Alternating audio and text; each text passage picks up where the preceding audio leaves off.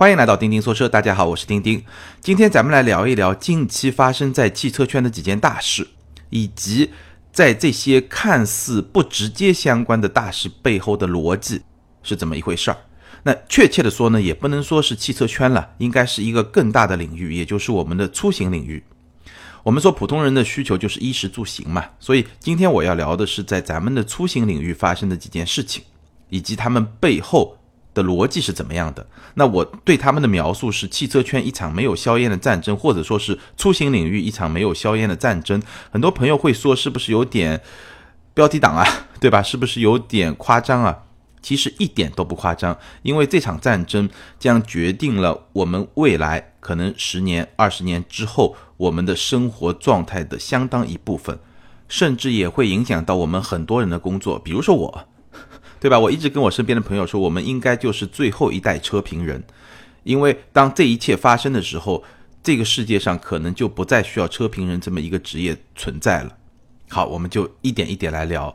首先，我们聊的第一件事情呢，大概是在一个月之前吧，在美国的亚利桑那州发生了一起交通事故。但是呢，这不是一起普通的交通事故，因为肇事者呢是 Uber 正在测试的一辆自动驾驶车辆。这个新闻相信很多朋友也注意到了。那我简单的把事件本身再还原一下。当时呢是一个傍晚，就是光线不是特别好的时候。然后呢，Uber 的一辆自动驾驶测试车辆呢是在亚利桑那州的一条公路上，还不是特别宽的公路，就是有行人啊、机动车啊有可能交汇的这么一条路上行驶测试。然后呢，正好有一个中年女性，然后呢，她是。应该是推着一辆自行车穿越马路，但是这个自动驾驶的测试车辆呢就没有发现这辆车，所以直接就撞上去，然后最后导致的结果呢是直接把这个行人就给撞死了。那这也是人类历史上自动驾驶车辆制造的第一起致人死亡的交通事故。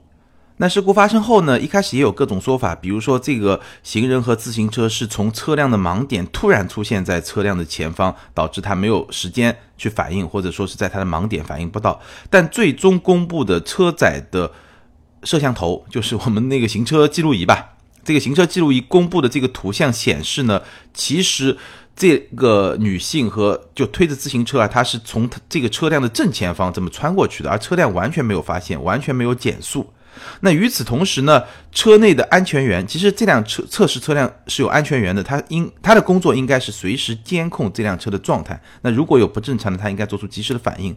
但当时车内的摄像摄像头显示，这个安全员呢一直在低头看向中控台那个方向，不知道是在看中控屏幕呢，还是在操作手机啊，反正就是没有注意路面，所以最终呢酿成了这次悲剧。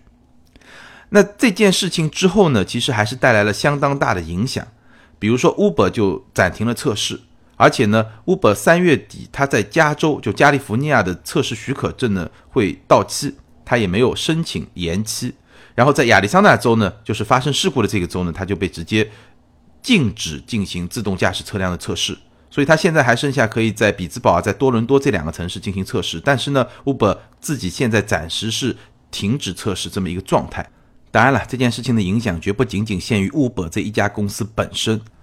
在这个事故发生之后呢，许多别的公司也宣布暂停了自动驾驶的测试，比如说丰田啊、英伟达。但这些公司最近可能又会再继续做测试。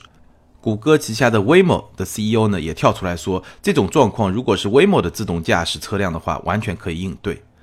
那这件事故本身的后续呢，我们今天看到的消息是，Uber 已经和受害者的家人达成了和解。所以这件事情呢，暂时就应该不会再上法庭了。好，大概就这么一件事情。我们不是要去讨论这件事情本身啊，今天咱们这个话题有点大，我们是要去讨论这些事情背后的一个非常大的逻辑在什么地方。所以，我们简单来看一下 Uber 这么一次事故，它折射出来的问题在哪些地方？我觉得三个问题。第一个问题呢？说明 Uber 的技术不行，这个我 相信是业界还是相对比较公认的这么一个结果。因为我刚才说了，对吧？像 Waymo 的 CEO 直接就跳出来说，Waymo 的车辆肯定不可能没有办法应对这种情况，没有问题。所以第一个问题呢，可能大家会觉得 Uber 的技术是不是不太行？那我其实早在两三个月之前呢，就看到过。一篇外媒的报道。那这篇报道呢，是引述了一个比较专业的研究报告，我还发过微博。然后这个研究报告呢，是根据几个维度，把现在市场上各种企业，包括车企啊、互联网企业啊，包括这种汽车共享出行的企业，他们的这些在自动驾驶领域的一些技术的储备和积累呢，进行分析，然后最后呢，得出了一些结论。那这个结论大概是这样的：他把所有的企业的自动驾驶技术的能力和实力呢，分成四个等级。当然，我们可以简单的称它为一二三四，对吧？但它它的有一些描述，比如说一开始是一些领先者，然后呢是一些挑战者，然后是追随者，怎么怎么样，就有它自己英文的这种表述。但我们简单的可以把它分为一级、两级、三级，或者一流、二流、三流。那这个好像听上去不太好，它没有那种不不是这种概念啊。那在这份报告里面，它。提到的在自动驾驶领域比较领先，或者说第一级呢是八大势力，就是八个企业，分别是通用、谷歌旗下的 Waymo、戴姆勒博士联盟、福特、大众、宝马、英特尔 FCA 联盟、雷诺日产、Aptiv，这个 Aptiv 就是原来德尔福下面的，这是八大势力是一级。那排在第二级的呢会更多，比如说包括丰田，包括咱们中国的百度北汽联盟。这个是属于排在第二级的，还有一些别的企业我就不说了。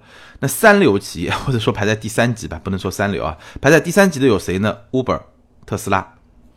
所以从这个排名啊，但只是一个参考，因为只是一份报告，你也不能说它就一定是权威啊，或者说怎么样。但至少说从这个参照上来说，我们知道 Uber 的自动驾驶技术呢，不是一个特别领先的状态。这个是这件事情可以折射出来的第一个问题，就我们第一个观察点。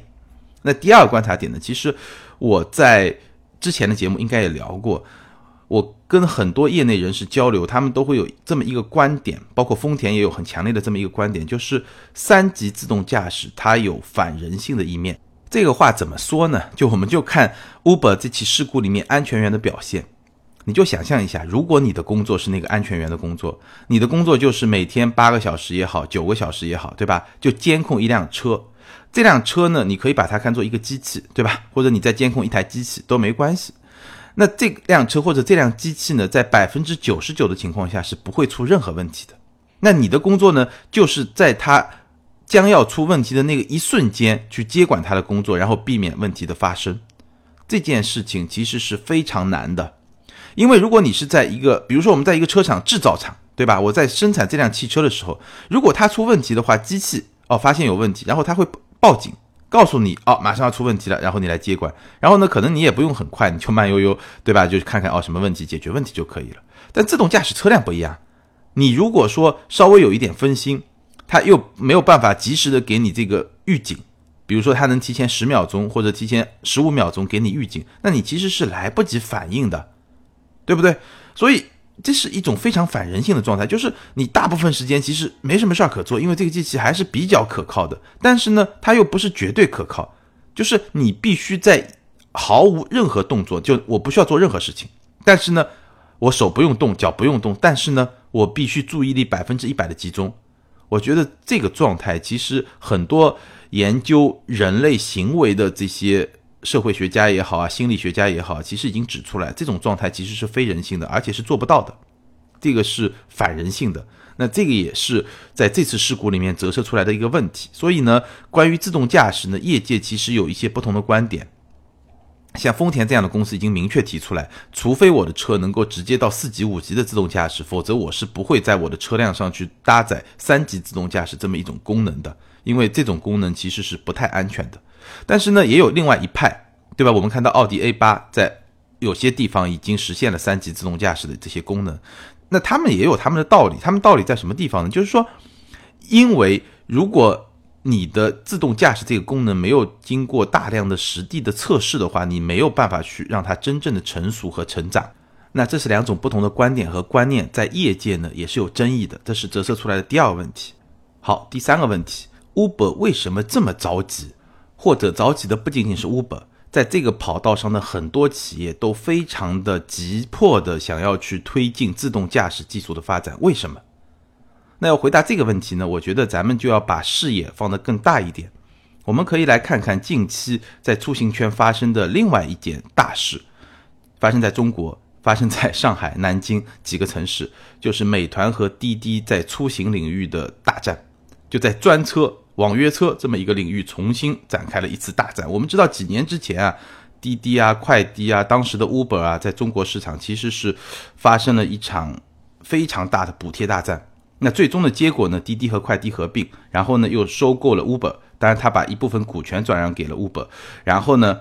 收购了 Uber 中国的业务啊，然后把一部分股权转让给 Uber，然后呢就成为一家独大的一个垄断的巨头，就是在出行领域一个垄断的巨头。那这种局面沉寂了有一年多了吧？现在呢，美团加入了战局，而且加入战局的不仅仅是美团。那美团在上海来势可以说非常的凶猛，它号称是不到一个月就占领了上海百分之三十的市场份额。就非常厉害，那很多人就会去想啊，这个滴滴当年花了那么多的资源，对吧？投了那么多的钱，砸了那么多的钱，然后呢，成为这个领域的一个看上去像是一个独角兽，或者说是事实上已经比较垄断的这么一个地位，为什么会这么快就被一个新加入的竞争者抢去那么多的一个市场份额？也就是说，滴滴的壁垒到底在什么地方？那我在公开的报道中能够看到的。最常见的一个说法呢，其实是柳青的说法。就柳青他认为啊，滴滴的壁垒核心就是大数据和人工智能。他说呢，滴滴呢可以把比如说北京分成非常多非常多的六边形，就相互连接一个六边形。大家可以想象一下，六边形嘛，可以连起来，密密麻麻的就把北京市区分成很多六边形。然后呢？滴滴能够利用它的大数据和人工智能去预测每一个六边形在未来十五分钟之内的这个需求，然后呢，根据这个需求去调配车辆的资源。也就是说，滴滴的壁垒在于大数据，在于基于这个大数据发展出来的人工智能。但是呢，在美团进攻滴滴的这场战役中，我们看到了滴滴的一些弱点，或者说滴滴没有的一些东西，比如说。司机和客户的忠诚度，事实上，滴滴的弱点啊，就是它在达成垄断之后，它需要收割。当年花了那么多钱，都是投资人的钱，打补贴大战，那么多钱，我得收回来吧，或者说，我得重新盈利吧，我得给投资人一个交代吧。所以在这种情况下呢，他需要收割，他需要去考虑商业的利益，考虑利润。那这个时候呢，他对司机抽成，对吧？大家不满意，然后呢？用户呢基本上没有补贴，大家不满意。然后呢，用各种方式呢去迫使用户必须要加价，用各种形式的加价才能打到车，对吧？用户也不满意，所以口碑其实不是很好。那这就造成了司机和客户的忠诚度其实不高。你有一个新的入局者，我只要给足够的补贴，我就能把你的用户给吸引过来。所以它这个用户的忠诚度是比较低的，这个是它的第一个弱点。那第二个弱点呢，其实。我们看啊，滴滴这种出行公司啊，至少在现在这个成长阶段，它跟像微信，对吧？像阿里巴巴的支付宝啊、淘宝啊、京东啊这种还不太一样。为什么呢？它没有协同效应。比如说，这种出行市场，专车也好，网约车也好，其实它每个城市是相对割裂的。就是上海的数据、上海的能力、上海的司机，对吧？这些东西放到北京。它是用不上的，它没有缺乏这种协同效应，对吧？所以你每个城市，如果某一个竞争者，我就主打一个城市，或者说我在这个城市有特别强大的资源，比如说我们看到曹操专车在杭州，对吧？北京好像有一个叫北汽什么什么专车，对吧？就它跟本地的这些竞争对手竞争的时候，它没有办法去发挥它的整体的这种协同的优势，包括它跟这个 Airbnb 也是很不一样的，对吧？事实上，我们看到，其实滴滴在整个市场上，除了这次美团大举进攻之外，还面临很多的对手。比如说，最近高德地图跳出来说要做网约车，而且呢，他打着公益零佣金这么一个口号，就把它视作是我地图业务的一个自然的延伸。而且，因为我在地图业务上积累了大量的数据，我也能做这个事情，对吧？比如说易到，这个是传统的对手；比如说我刚才提到的曹操专车，背后是吉利，它是自己能够制造车辆的。这么一个对手都是非常强劲的对手。那在所有的这些过程中，你会发现滴滴好像找不到一个特别强大的壁垒。其实我觉得，除了柳青说的大数据、人工智能，这个所有人都在说，滴滴有一个壁垒，可能是有一定作用，但不是非常强大，或者说不是决定性的，但是有一定作用，就是政策。其实我们知道，在国内啊。每一个行业一开始都是野蛮生长，对吧？当年的补贴大战大家应该记忆犹新吧？一开始都是野蛮生长，但到一定程度以后，监管出手了以后，其实最早期的这种野蛮生长阶段的有些办法你是没法再用的。比如说上海的交管委已经出手了，对吧？已经禁止美团再用这种补贴大战。那这其实是先发者的一个优势，就是你开始打这场仗的时候，当年你开始打这场仗的时候是什么手段都能用的，但现在竞争者再来打这场仗的时候，有些手段可能就是没有办法再去用了。其实这种事情在国内是发生过很多次，这个我觉得倒有可能成为滴滴的一个壁垒，就是它一个先发优势吧，尤其是在跟政策相关的一个先发优势。但是这个肯定是不够的，那所以说滴滴怎么办？那这个问题，大家想一想，是不是跟刚才 Uber 为什么这么急这两个问题好像差不多？因为这两家公司恰恰是在全球排名第一和第二的出行服务公司，我想他们共同都在寻找的是建立自己更强大的壁垒，也就是未来的出路。那下面这两件事情呢，可能可以帮我们去思考这个问题。下面这两个新闻是这样的：第一个新闻呢是滴滴和车和家的合作。车和家是谁啊？车和家就是汽车之家的创始人李想，他创办的一家造车公司。那车和家的第一个项目呢是都市微型双座车，叫 SEV，它非常的窄，体型大概就是常规轿车的一半，或者你可以把它理解为是有那么一个车身的这么一个摩托车，就这么一个车。其实是比较适合分时租赁这么一个使用的场景的，因为我们现在看到像 EV Car 的这种分时租赁，大部分场景下租一个车也就是一个人或者两个人在使用。那这种车呢，它的占用的道路资源会非常的小，所以是比较适合这种场景的。但是因为各种各样的原因，包括政策的原因啊、市场的原因啊，这个项目呢基本上是以失败告终了。那所以理想呢就是要寻求一个转向。那在这种前提下呢？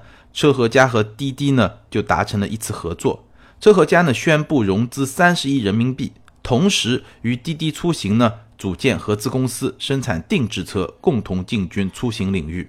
什么意思？就是说车和家重新融了三十亿人民币，那它的第二个项目或者说第三个项目吧，因为它之前还有本来计划中还有个第二个项目，那它新的项目呢就是和滴滴出行组建合资公司，给滴滴出行生产定制车。哎，这个新闻就很有意思。这个新闻我们能解读到两点：第一个，对于车和家来说是一次转向，对吧？我第一个项目失败了，那我第二个项目我重新融资，我必须，对吧？找到一个真正的切合市场的这么一个风口。那他找到了滴滴出行，为滴滴出行生产定制生产车辆，这是从车和家的角度。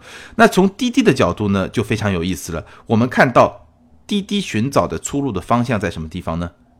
就是介入到汽车制造领域，我提供网约车的服务，我需要大量的车，对吧？那我现在呢，可能去连接很多的司机，把他们的车拉进来，但是呢，这个不够，这个粘性是不够的。我们刚才说了，这个壁垒不够，那怎么办呢？我最好是有定制生产的车辆，这种车辆呢，特别适合网约车这么一个场景。那无论我是把这个车自己买进来，然后呢，这个租给司机，或者说呢，我自己推出一种金融方案，帮助司机把这个车买下来，然后呢，让他进入到我这么一个生态里面来，这样的话，我的壁垒就会大大的提升。这个是滴滴和车和家合作的一个想法。那我们与此同时看到呢，滴滴的合作对象其实不仅仅是理想的车和家了，因为滴滴是一个大客户、大甲方，对吧？他不会把所有的资源或者说所有的赌注都压在一个创业企业上。所以呢，我们看到滴滴和北汽三月七号的时候呢，也签了一个合作，他们会深入开展在新能源汽车运营、大数据应用、出行服务、定制车及充换电等领域的业务合作。我再念一遍啊，他们业务合作的领域包括新能源汽车的运营、大数据应用、出行服务、定制车、充换电。所以呢，你基本上看到。我们一直说的未来汽车发展的几个趋势：新能源车啊、出行服务啊、数据啊，包括定制车。这次我重点要说的定制车有一个合作。那在滴滴和北汽切实的合作之前呢，滴滴还跟十二家车企联合签署了一个战略的合作协议，但那个协议可能会比较虚。但跟北汽的这个合作呢，可能会相对比较实。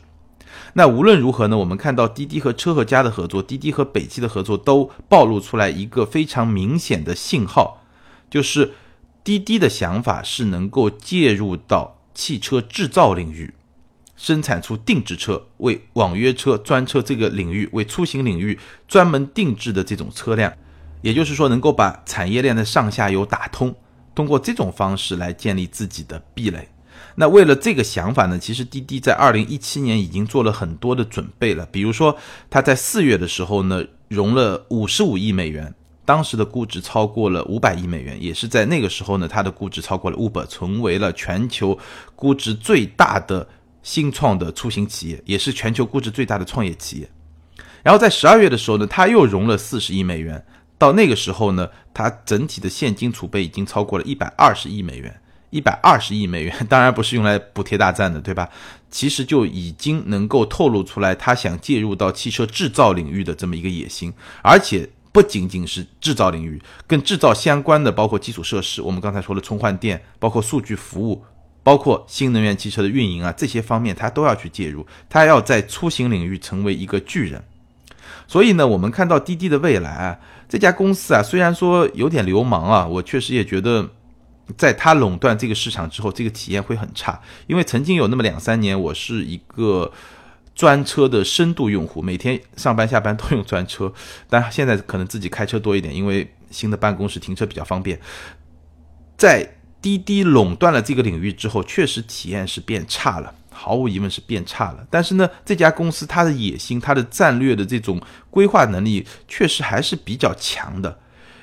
它基本上是把两类企业的发展方向融合在一块儿。比如说，我们看到百度，百度也在进入汽车领域，对吧？那百度进入汽车领域，它的切入点是什么呢？就 AI 人工智能。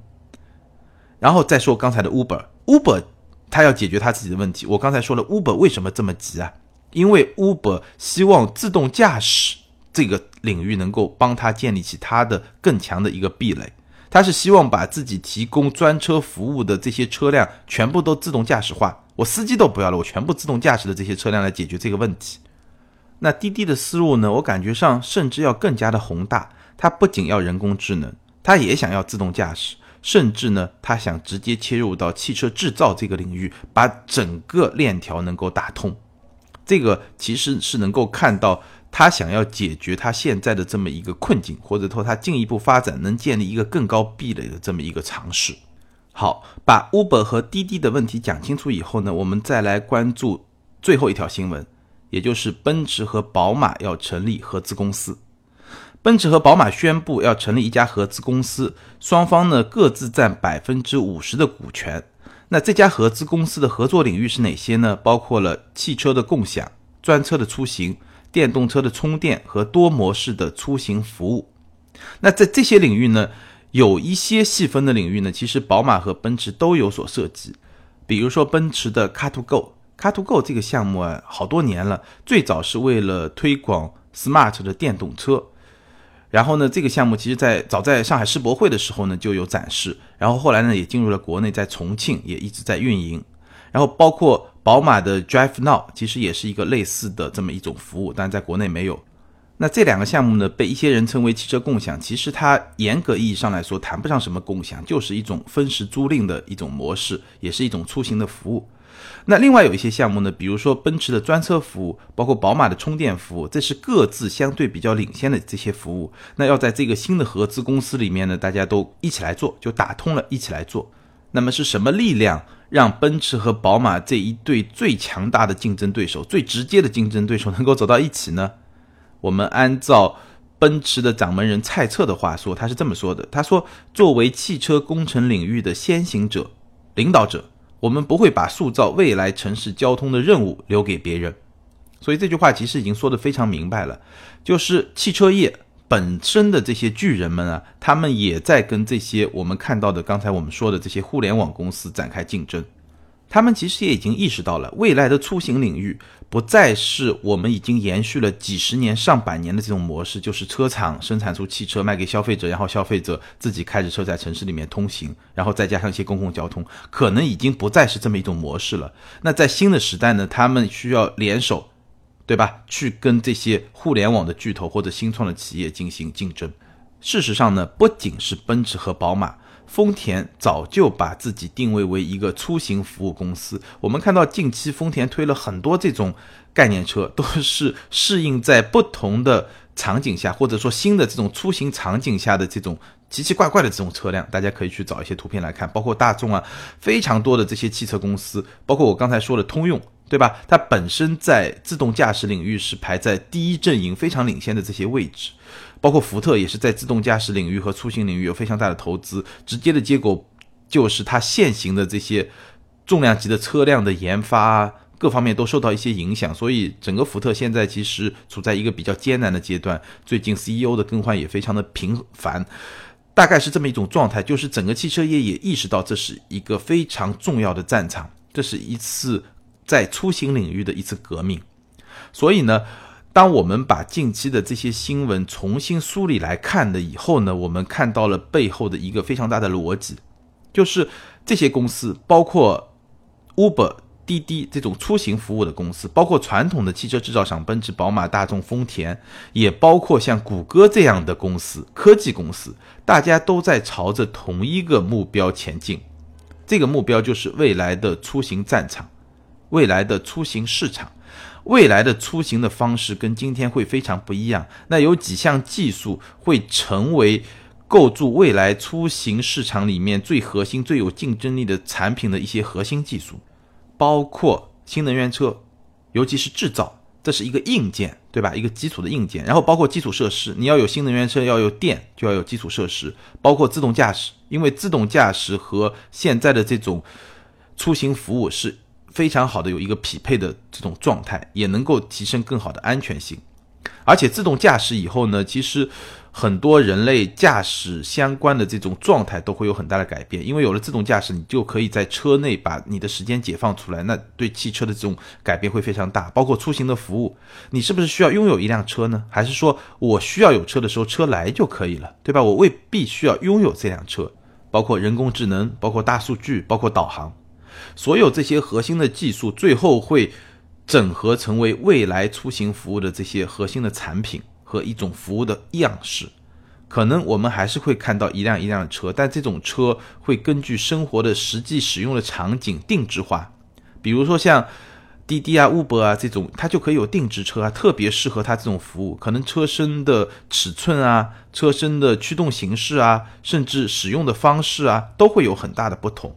我们和车的关系可能也会发生改变。我们是不是需要拥有一辆车，还是我们只需要满足我们想要有车的时候能使用就可以了？包括我们在车上能做的事情都会有非常大的改变。所以这个就是未来，而且这场竞争是一个巨大的战场。那在这场战争中呢，我们看到不同的企业其实有不同的优劣势的地方。比如说传统车企最大的优势就是制造。因为汽车制造这件事情啊，其实跟我们这些年看到，比如说手机制造还是完全不一样。汽车制造的门槛非常的高，它的安全标准非常的高，它的各方面经验的积累啊，各方面都非常的高。所以哪怕是像特斯拉有那么也算是有十年的汽车制造的经验了吧，它在做 Model 三的时候，其实它的产能的攀升还是非常的难。所以汽车制造这件事情啊，真的比我们看到很多电子产品的制造，它的难度还是要大很多。那这是传统车企的优势。那像滴滴和 Uber 这种公司的优势在哪儿呢？它提供的出行服务已经有大量的用户，而且基于这些用户和实际的运营，它积累了大量的大数据，这是他们的优势。所以现在的竞争是什么呢？就是大家都在朝着同一个目标前进，但是呢，各自有各自的优势，也各自有各自的短板。那就看你补自己短板的速度有多快。你怎么样在自己发挥自己优势的基础上，用更快的速度走向彼岸？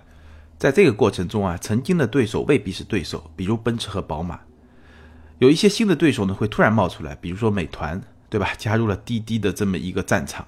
再比如说，美团刚刚收购了摩拜，又跟 OFO 怼上了，对吧？美团可以说是一夜之间就成为出行领域一个非常重要的玩家，非常非常有意思。所以。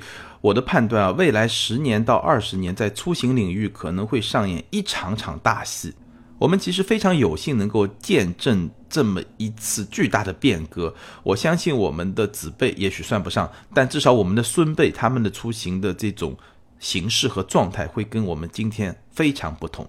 好，关于出行领域这场没有硝烟的战争呢，咱们今天就聊到这儿。接下来进入听友互动时间。听友张泽下划线 TG 说，他说我是北方的听众，也是一五款凯美瑞的车主。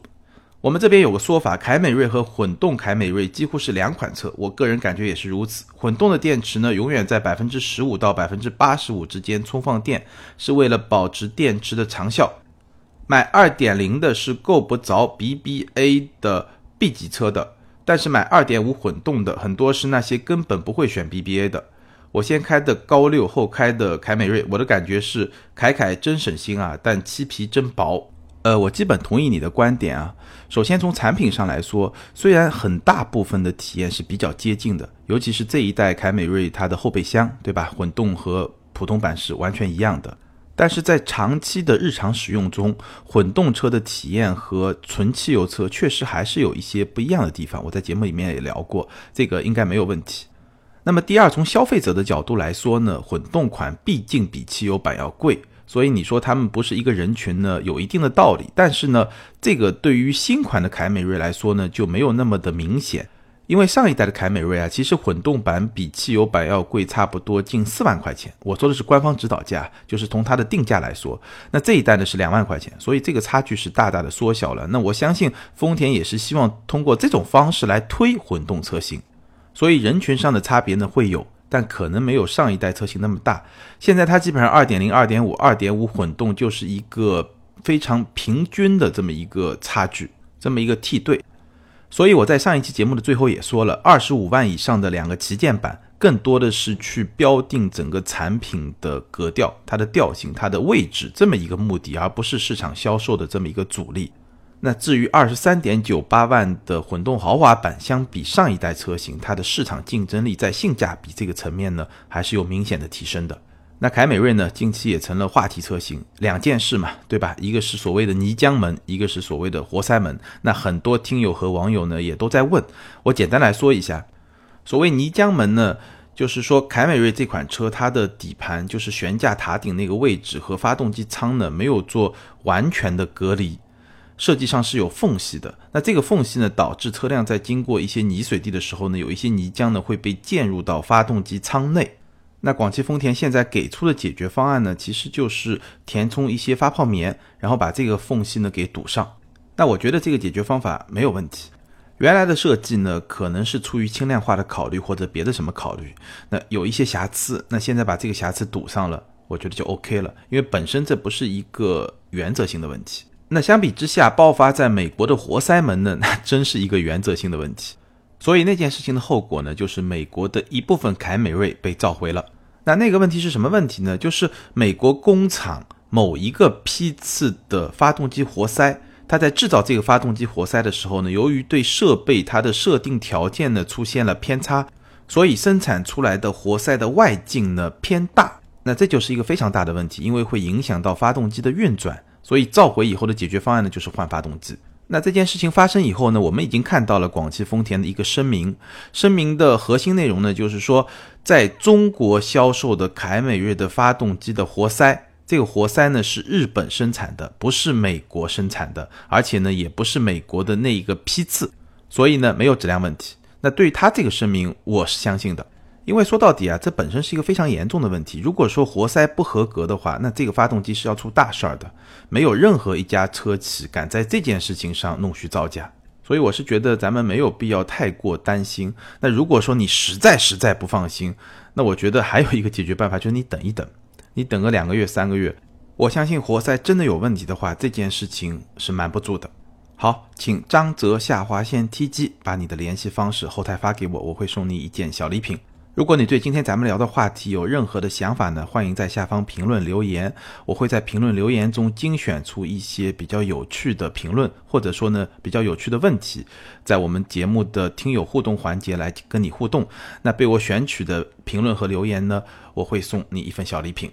更多的精彩内容呢，欢迎关注我们的微信订阅号“钉钉说车”，我们的图文和视频内容呢会在那个上面发布。你也可以通过微信后台向我提问，我同样会精选一些有代表性的问题呢，在节目中跟大家互动。好，今天就聊到这儿，感谢大家的支持，咱们下周接着聊，拜拜。